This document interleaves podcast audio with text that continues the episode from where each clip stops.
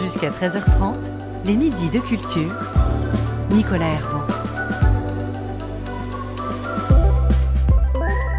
Notre rencontre quotidienne, c'est une conversation avec notre invité jusqu'à 13h30. Ce midi, il est metteur en scène et co-directeur d'une compagnie, le Moonstrom Théâtre, dont la singularité fait parler à chaque pièce montée on aura l'occasion de lui demander de décrire son travail. Pensionnaire de la comédie française durant 4 ans et jusqu'en 2016, c'est à ses anciens camarades de la troupe qu'il fait appel pour mettre en scène une pièce de Molière, une comédie en un acte, le mariage forcé dont le caractère féministe très actuel résonne depuis hier soir au théâtre du Rond-Point à Paris et jusqu'au 1er mars. Louis Arène, bonjour. Bonjour. Bienvenue dans les Midis de Culture. Merci. Alors la magie du théâtre, euh, si j'ai tout bien compris, Louis Arène, c'est de de remettre à jour. Et c'est donc le cas hier avec une reprise de cette mise en scène du mariage forcé dans une nouvelle salle.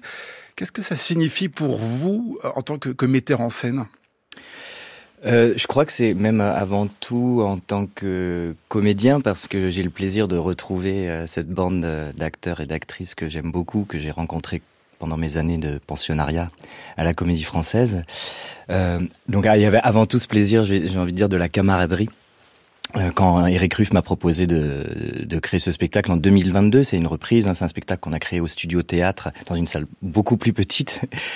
Donc il y a cette particularité-là pour les pour les 400 ans de Molière et euh, et euh, à l'invitation du théâtre du Rond-Point, on nous a proposé de d'agrandir un peu le spectacle, de passer à une salle un petit peu plus grande. Donc le le, le défi c'était un petit c'était ça, c'est-à-dire de le, le, spectacle se crée dans un univers, un univers assez carcéral, étouffant.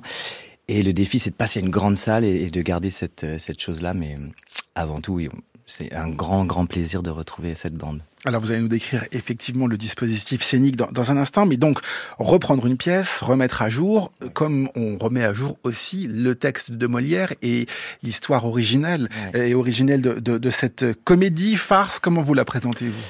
Oui, je crois que il y a, y a ce plaisir de la farce. Il y a quelque chose. C'est une pièce très courte en un acte, très très efficace. Euh, qui m'a séduit tout de suite à la lecture par sa drôlerie et sa radicalité. C'est vraiment une ligne à partir de la première réplique. Il y a un fil, une spirale infernale descendante qui se déroule. Le cauchemar de Sganarelle, donc qui, pour euh, résumer rapidement peut-être euh, l'histoire pour nos chers auditeurs, euh, qui a jeté son dévolu, qui souhaite se marier, qui est un vieux bourgeois vaniteux, très sûr de lui et qui a et qui a jeté son dévolu sur une jeune Dorimène, évidemment beaucoup plus jeune que lui. Il ne la, il la connaît à peine, mais elle est très jolie et ça lui va très bien. Et puis, euh, et puis la rencontre et là les choses basculent parce qu'il va se rendre compte que pour Dorimène, le mariage, euh, c'est pas du tout euh, passer d'une prison à une autre, c'est justement fuir la prison euh, de son père, euh, la, la, la, prison de la famille, et puis euh, profiter de l'argent de son mari, se faire des amis, et plus que ça si possible, dépenser de l'argent, être libre en fait. Elle utilise le, le, le mariage, qui est la cellule patriarcale par excellence, comme un outil de libération. Et ça, c'est très fort euh, pour l'époque. C'est un retournement qui s'opère à cet endroit-là. Et quand Sganarelle comprend cela, il va commencer à douter de son entreprise, de son envie de se marier. Donc, il va demander à, des philosophes, il va aller voir des voyantes, il va consulter parce qu'il va avoir cette peur irrépressible, euh, ir, presque irrationnelle d'être cocu, d'être cocufié par cette femme. Et alors, ça, c'est vraiment le, la chose euh, infernale, absolue à éviter. Mais malgré tout, euh, il va être forcé à, être marié par cette jeune fille et par sa famille. Il y a une espèce de, de mafia qui s'installe autour de lui et il ne va absolument pas pouvoir euh, échapper à ce mariage. Homme qui possède superlativé, fable, mythologie, histoire, astronomie, médecine, astrologie, physiologie. Je suis de retour dans un moment qu'on ait bien soin du logis et que tout aille comme il faut. Seigneur Géronimo Oh, oh, le beau mariage. Oh, le beau mariage. Oui, je te soutiendrai par vive raison que tu es un ignorant, ignorantissime, ignorantifiant, ignorantifié. En l'épousant, moi je crains d'être coquille. Coquille Oui,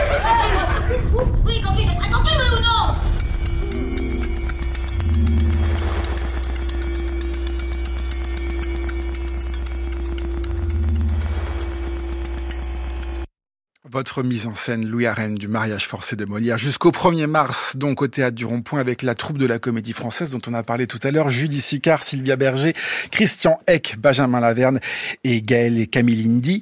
Euh, on y est dans, dans cette farce. On est plongé là, effectivement, dans cet euh, inversement des rôles. Vous l'avez dit, Sganarelle, personnage emblématique de Molière, euh, certes, hein, il est présent dans, dans cette pièce euh, de, de Jean-Baptiste Poquelin, qui est donc l'emblème, le symbole de ce patriarcat. Il est au Mhm. début fier de lui, très orgueilleux, euh, dans la domination totale euh, vis-à-vis de, de cette jeune femme qu'il va épouser. Il est très vieux. Il a euh, 50 ans passés. À, à l'époque de à l'époque, Molière, c'est très très vieux. Oui, et ce renversement de, de, de trajectoire, pour lui, c'est ça qui crée le, euh, la comédie, c'est ça qui crée ce, ce, ce- renversement, ce retournement qui crée la farce. Oui, et c'est ça parce que ça s'appuie euh, sur une tragédie, sur une vérité, sur une vérité qui est tragique, c'est-à-dire que euh, ça nous parle aujourd'hui, mais à l'époque de Molière, euh, c'était très courant qu'on marie des très jeunes filles euh, à, à des vieux barbons. Mais quand c'est traité souvent sous le thème de la comédie, souvent dans la comédie, le mariage est annulé et la jeune fille se marie avec le jeune homme et, Et tout finit bien. et tout finit bien.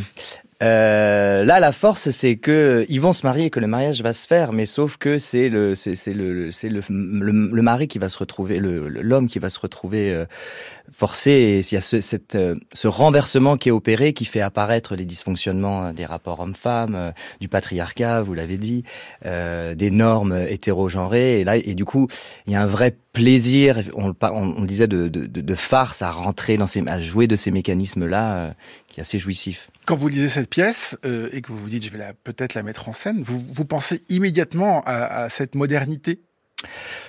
Oui, en fait.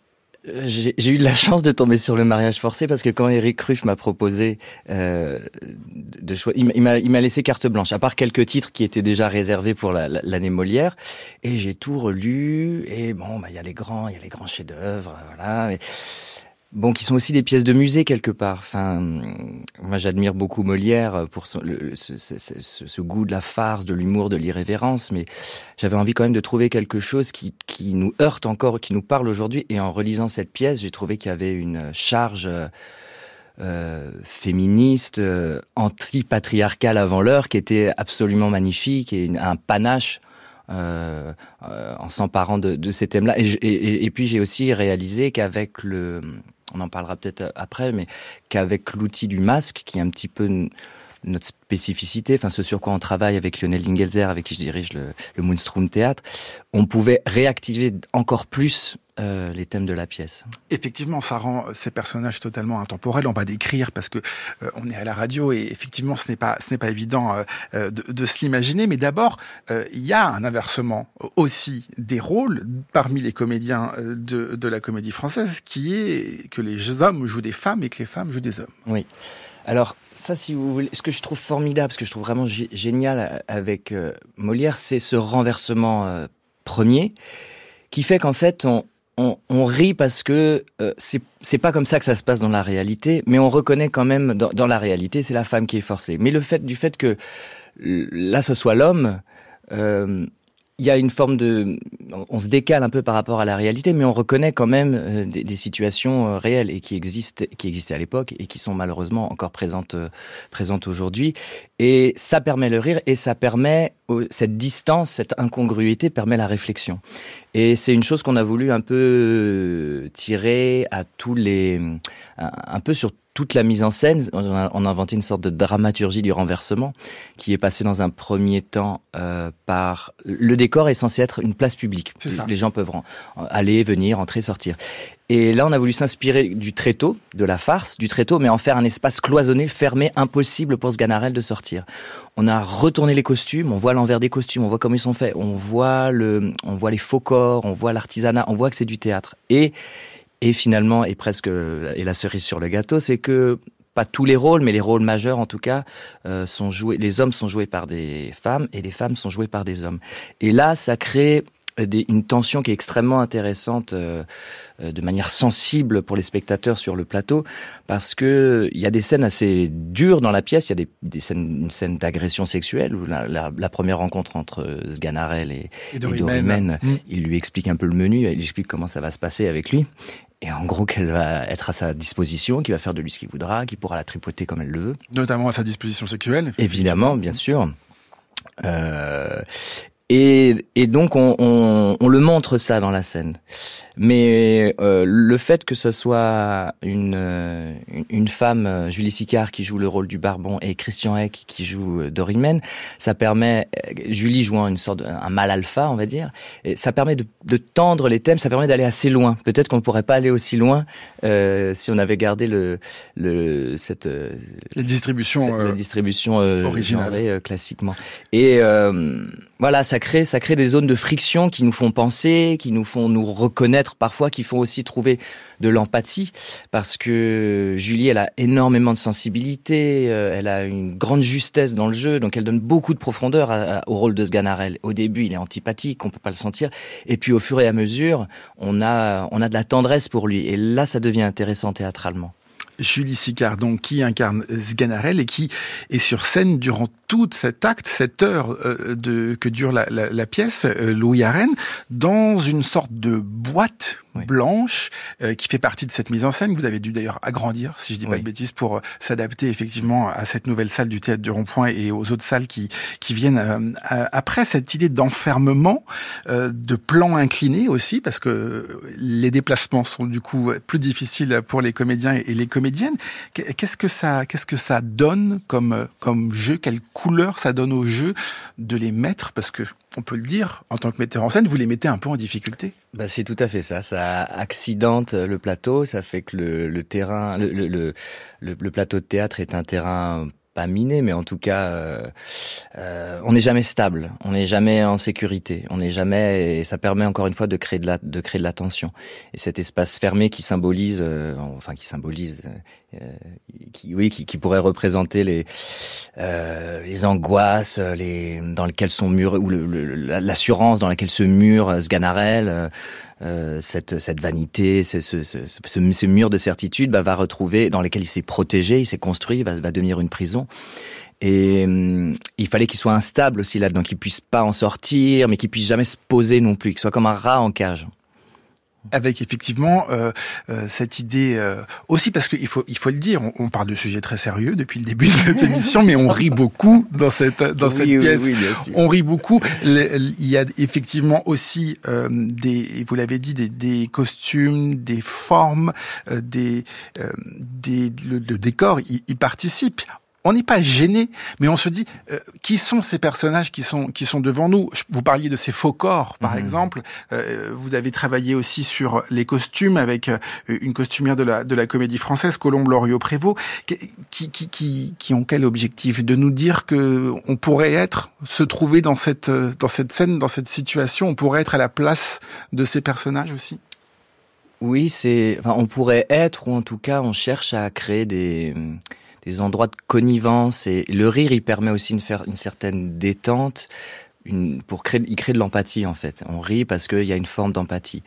Et c'est plus euh, oui, qu'on se reconnaisse soi-même dans ces mécanismes-là, parce que encore une fois, la justesse du jeu de, Julie et de tous euh, les comédiens et les comédiennes permet de nous reconnaître et de pas faire de ce une personne qu'on tient à distance, euh, sur lequel on va coller un MeToo. Euh, ça devient plus complexe que ça, et, et le fait que ce soit un espace mental qui n'est pas réaliste, on est dans la tête de ce personnage, on est dans notre propre tête, et ça permet de nous de nous questionner sur nos propres rapports à ces injonctions à la virilité, notre propre rapport. Euh, pour moi, le théâtre, il, nous convoque intimement à chaque fois. Il doit nous convoquer intimement. Il ne doit pas juste nous montrer des archétypes et, on en rit. on en rit. C'est pour ça que c'est sombre aussi. C'est parce que on reconnaît nos, nos parts d'incertitude, no, notre inconscient, comment fonctionne notre inconscient.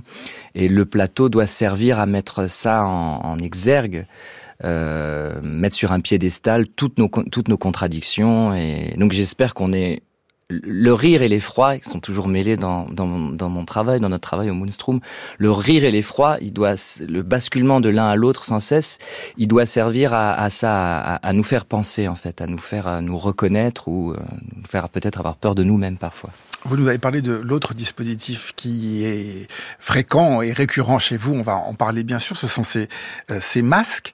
Euh, alors, ce ne sont pas des masques euh, auxquels on peut euh, penser. Ce sont Oui. des, des formes de, de casques, je dirais, euh, qui ne couvrent que les yeux, enfin que le haut du visage, en tout cas.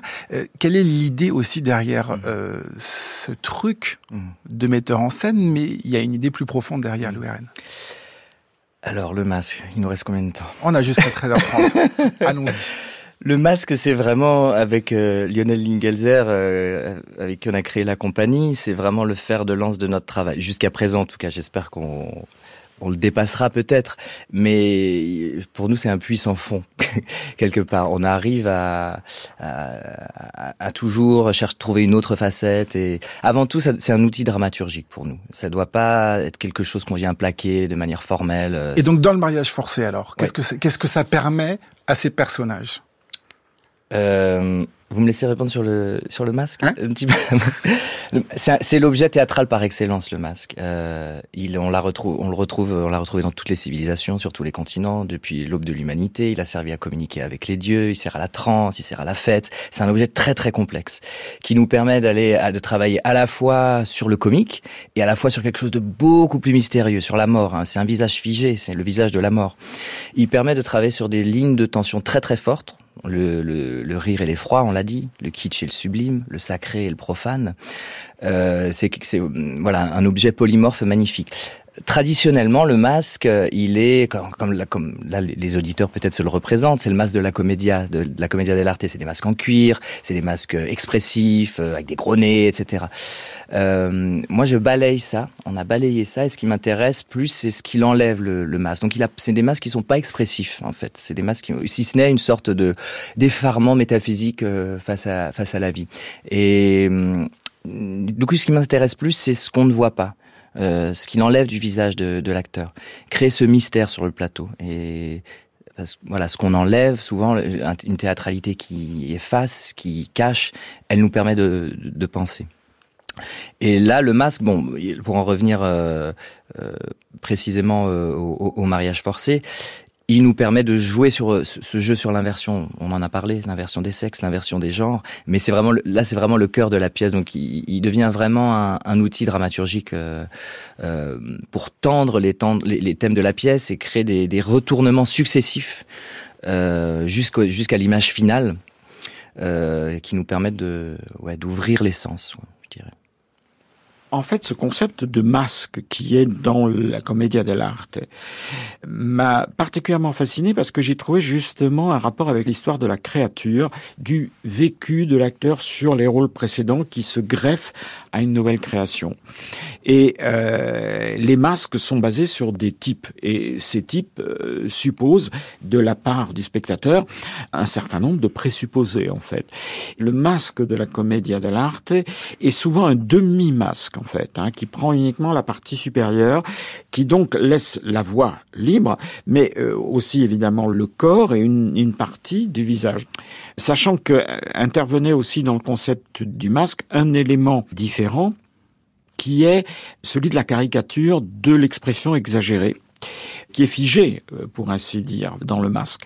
C'est ça, Louis Arène, que vous nous expliquiez sur ces masques de la Commedia dell'arte dans la voix de l'essayiste et historien Christian euh, Viviani. C'était en 2016 sur, euh, sur France Culture. Ça, c'est l'origine des masques, Oui. en tout cas dans le théâtre. Vous, vous dépassez euh, euh, tout cela, vous nous l'avez expliqué, et vous transformez ce masque comme une seconde peau, Oui, en quelque sorte. Oui, euh, il y a à une certaine distance, on, on ne voit plus la différence entre le visage de, entre le masque et, et- et le visage.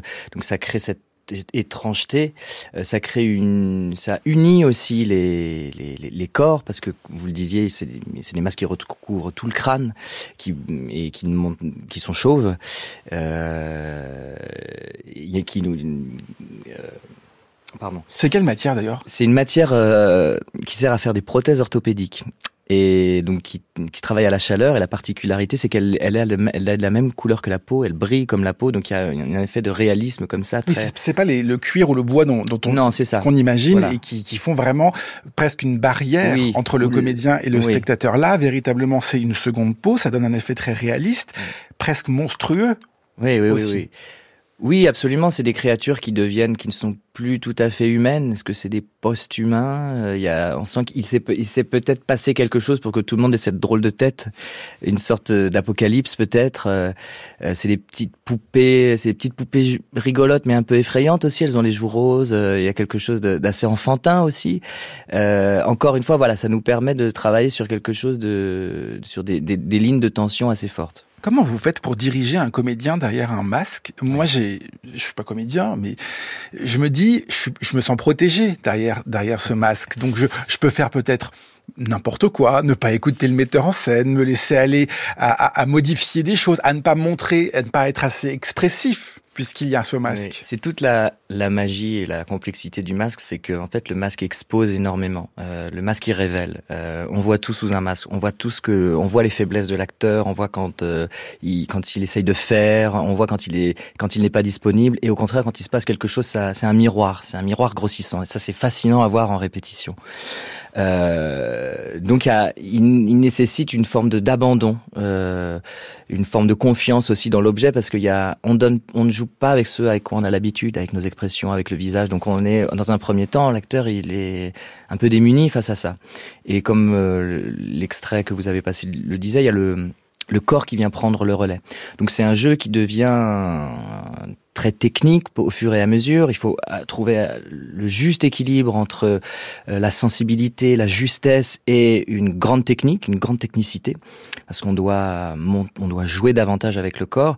Et bon, dans notre travail, on essaye de d'affiner aussi cette chose-là, de pas de pas travailler sur une corporalité euh, grossière, sur du, j'appelle ça du gros masque. Le gros masque, moi je déteste ça. Hein. La, comédia dell'arte, c'est vraiment, voilà, j'essaie vraiment de de faire de faire autre chose, mais de, de, de trouver cette finesse là dans le jeu. Oui, pour ceux qui seraient effrayés par oui. euh, les masques, les clowns, euh, toutes ces tous ces personnages qui parfois peuvent euh, nous gêner, gêner certains spectateurs, on n'est pas du tout ou une théâtralité un peu poussiéreuse aussi. Là, je crois que la force du travail, c'est de en utilisant cette, cet outil ancestral, on, on essaye de, de travailler sur une théâtralité très contemporaine quand même. Il paraît, euh, Louis Arène, que vous n'arrêtiez pas de dire euh, aux comédiens et aux comédiennes de la comédie française les yeux. Grands yeux. Oui, les oui, yeux. Oui. Qu'est-ce qu'il qu qu'il y a dans les yeux qui passe plus avec ce masque? C'est ce qui, quand on porte un masque, c'est ce qui, c'est ce qui, c'est ce qui l'éveille, c'est ce qui le rend, c'est ce qui le rend vivant. Parce que le, la particularité aussi du, du, du travail, c'est que ça nécessite un jeu plus, plus, plus, plus, plus que la, plus que la vie. On doit, les comédiens en sortant de, et les comédiennes en sortant d'une représentation, ils sont vidés. Euh, parce qu'on demande, c'est un jeu qui nécessite une intensité, qui, qui doit convoquer une vitalité de jeu euh, extraordinaire. Et là, on en vient aussi au cœur de notre recherche euh, avec ce spectacle-là, mais global, plus globalement avec le Moonstrom, euh, on cherche à faire de, du moment de la représentation un moment de vie extraordinaire, un moment de vitalité qui doit nous sauver de la morosité et de l'apathie euh, euh, qui traverse no, no, notre société. Euh, c'est en ça que pour moi le, le, le théâtre est un, un, art politique et le lieu du théâtre est un, est un lieu du peuple, un lieu civique. C'est on a une nécessité urgente euh, à l'heure d'aujourd'hui à faire que c'est à faire que que le théâtre moi je crois que je crois que le théâtre peut peut encore nous sauver j'ai cette utopie là mais euh, et, et, ce jeu là est l'incarnation d'une vitalité qui nous est de plus en plus ôtée euh, au quotidien aujourd'hui ce masque qui donc traverse les spectacles de votre compagnie, le, le Moonstrom Théâtre, que vous avez créé avec Lionel Lingelzer.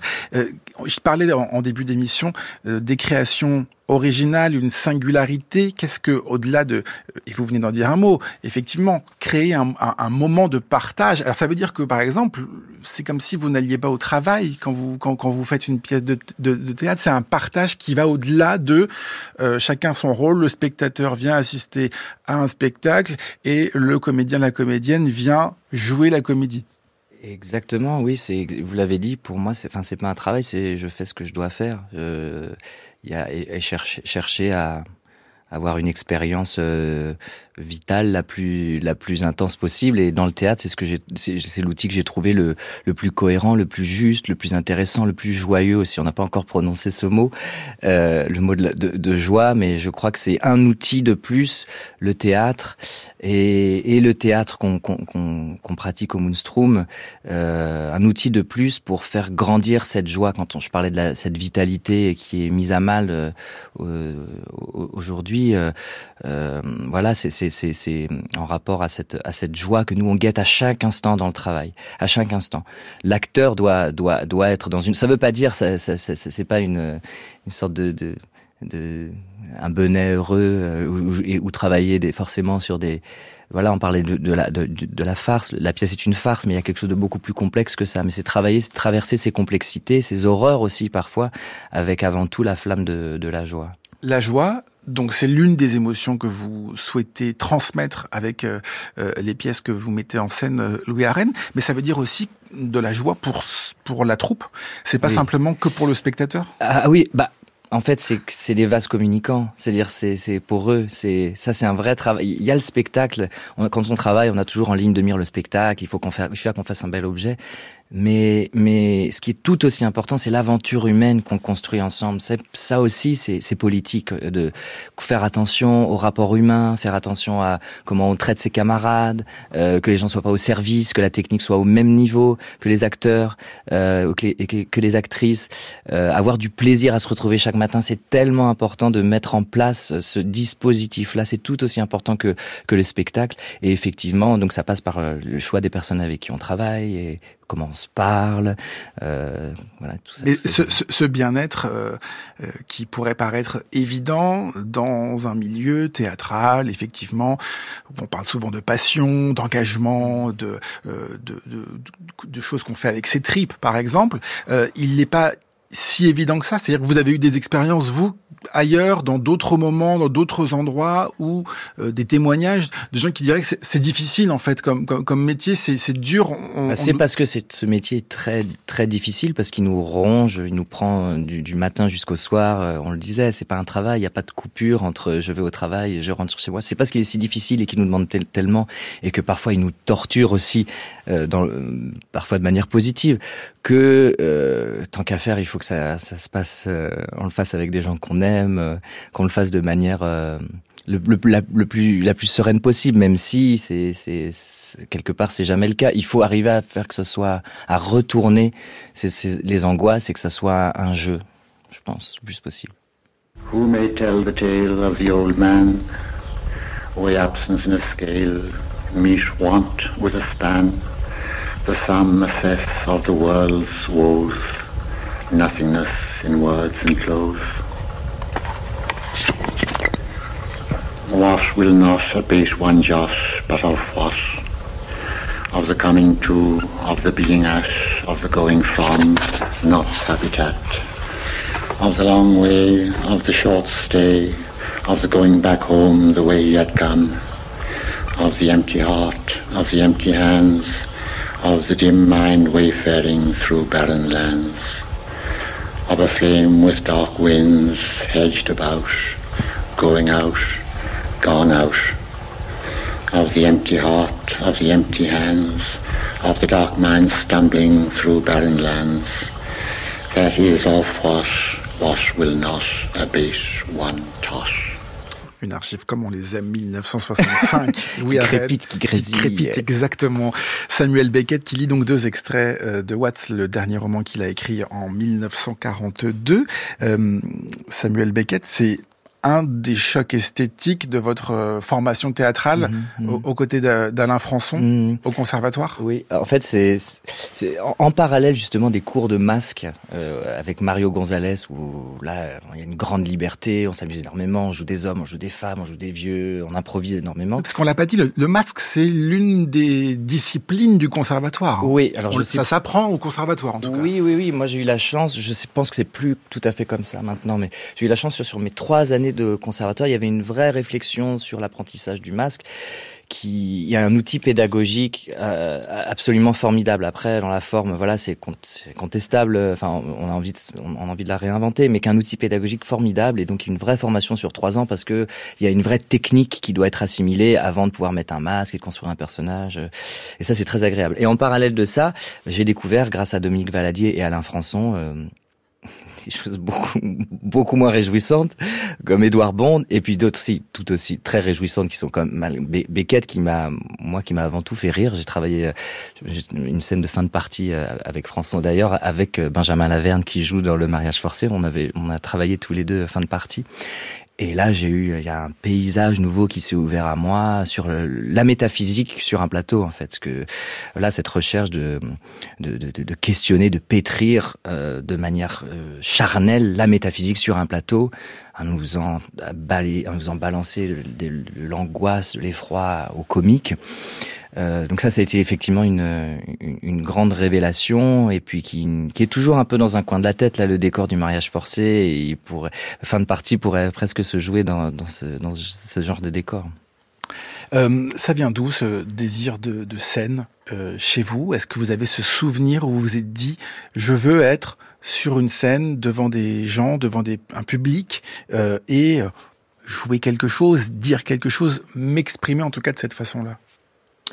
Euh, je crois que c'est avant tout un plaisir d'enfant, évidemment, de faire quand je faisais des, des, petits spectacles à ma famille, et de plus en plus insupportable parce que je prenais de plus en plus de place. Donc, et comme moi j'aimais de plus en plus ça et que je voyais que il fallait, il fallait, euh, fallait mettre la table, il fallait ranger sa chambre, il fallait faire autre chose que de faire n'importe quoi.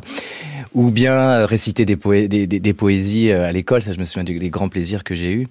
Euh, oui, c'est depuis tout petit. Après, ce qui est intéressant dans le parcours, c'est qu'au début, il y a un plaisir presque égotique, narcissique, à être regardé, à faire rire les gens. Et puis après, au fur et à mesure, grâce à la découverte d'auteurs, grâce à la découverte du petit à petit des cours de théâtre, etc., rencontrer la parole des poètes, la parole des auteurs, et là se, rendre compte que en fait du médium qu'on doit être, que le délire égotique, ça va, ça va un moment, ça va peut-être pour euh, se donner confiance en soi, mais qu'il y a quelque chose de beaucoup plus jouissif et de beaucoup plus grand qui est faire passer le poème. C'est-à-dire d'abord on ose monter sur scène, peut-être avec ce, ce, délire égotique dont, que vous décriviez, et ensuite on se dit voilà comment on, on transmet quelque chose, comment on, on, passe un message. À quoi ça sert en fait Que ça serve à quelque chose, que ça sert à, à à la poésie, quoi, à transmettre un, un rapport au monde différent. Et vous aviez parlé, vous avez parlé d'ailleurs de, la joie, l'une de ces émotions euh, qui est au, cœur de, de, votre travail. Quelles sont les, les, autres émotions qui, qui vous meuvent, Louis Arène? Est-ce que la joie, d'accord Mais, vous la joie, la, la, joie, si vous voulez, c'est pas, c'est pas être heureux. La joie, c'est quelque chose qui nous donne de la puissance. C'est quelque chose qui rend notre expérience de la vie euh, plus complexe, qui nous donne euh, la force euh, d'aller dans la noirceur aussi. C'est, c'est, c'est pas juste être être content la joie pour moi. C'est justement c'est s'armer face à la difficulté de la vie, euh, s'armer pour pouvoir affronter euh, la barbarie, la violence de notre époque. Ça nous aide à regarder euh, les ténèbres dans lesquelles on dans lesquelles on est aujourd'hui, que qu'on traverse collectivement. Euh, c'est un pendant à ces ténèbres-là, et je crois que comme le notre théâtre doit regarder ces ténèbres en face, il doit en parallèle s'armer euh, avec cette, joie-là, c'est-à-dire euh, il doit résister. Il doit, la, joie, elle résiste à cette cette barbarie environnante. Donc c'est c'est très complexe la joie. La joie et la cruauté, vous êtes venu avec un, un texte. Oui. Vous voulez nous dire un, un petit. Oui, parce qu'en voilà, en, en, pensant à l'émission et, et, au travail, je suis retombé sur le théâtre de la cruauté d'Antonin Artaud, qui est quand même une, qui est une bible, je pense, pour euh, enfin pour moi et puis je pense pour les, les jeunes comédiens ou comédiennes d'aujourd'hui. Donc je, je voulais lire un petit passage. Louis Arène sur France Culture. Dans la période angoissante et catastrophique où nous vivons, c'était il y a presque 100 ans hein, qu'il écrit ça. Nous ressentons le besoin urgent d'un théâtre que les événements ne dépassent pas, dont la résonance en nous soit profonde, domine l'instabilité des temps. La longue habitude des spectacles de distraction nous a fait oublier l'idée d'un théâtre grave qui, bousculant toutes nos représentations, nous insuffle le magnétisme ardent des images et agit finalement sur nous à l'instar d'une thérapeutique de l'âme dont le passage ne laissera plus oublier. Tout ce qui agit est une cruauté.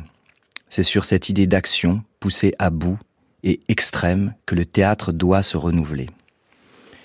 Pénétré de cette idée que la foule pense d'abord avec ses sens, et qu'il est absurde, comme dans le théâtre psychologique ordinaire, de s'adresser d'abord à son entendement, le théâtre de la cruauté se propose de recourir au spectacle de masse, de rechercher dans l'agitation de masse importante, mais jetée l'une contre l'autre et convulsée, un peu de cette poésie qui est dans les fêtes et dans les foules, les jours, aujourd'hui trop rares, où le peuple descend dans la rue.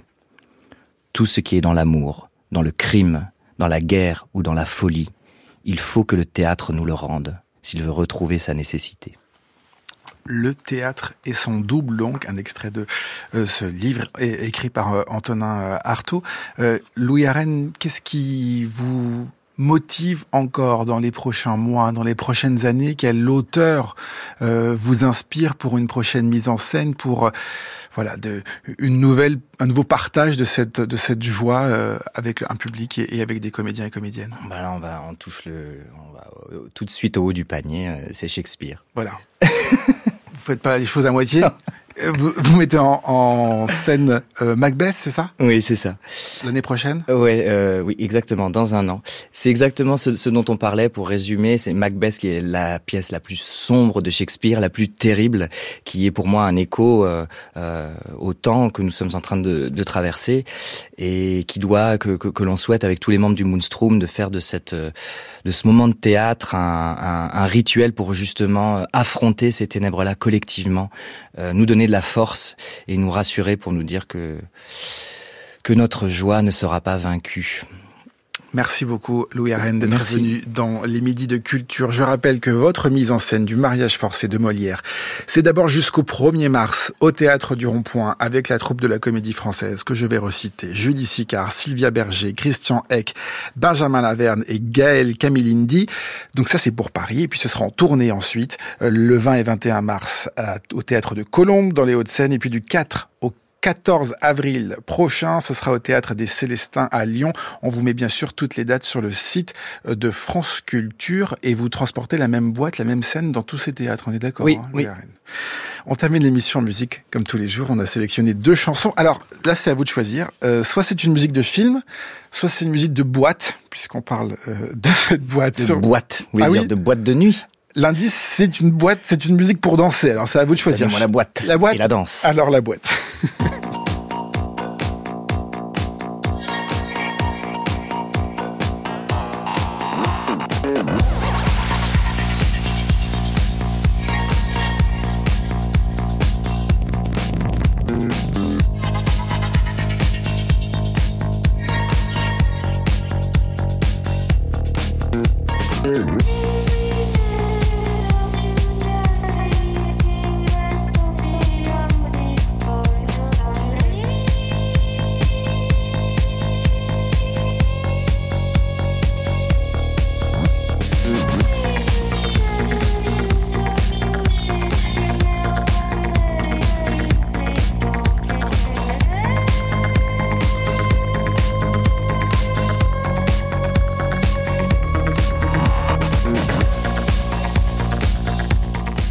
pu danser sur la table du studio, Louis Arène. Merci ne beaucoup. Ne poussez pas trop. Merci d'être venu dans les Midis de Culture.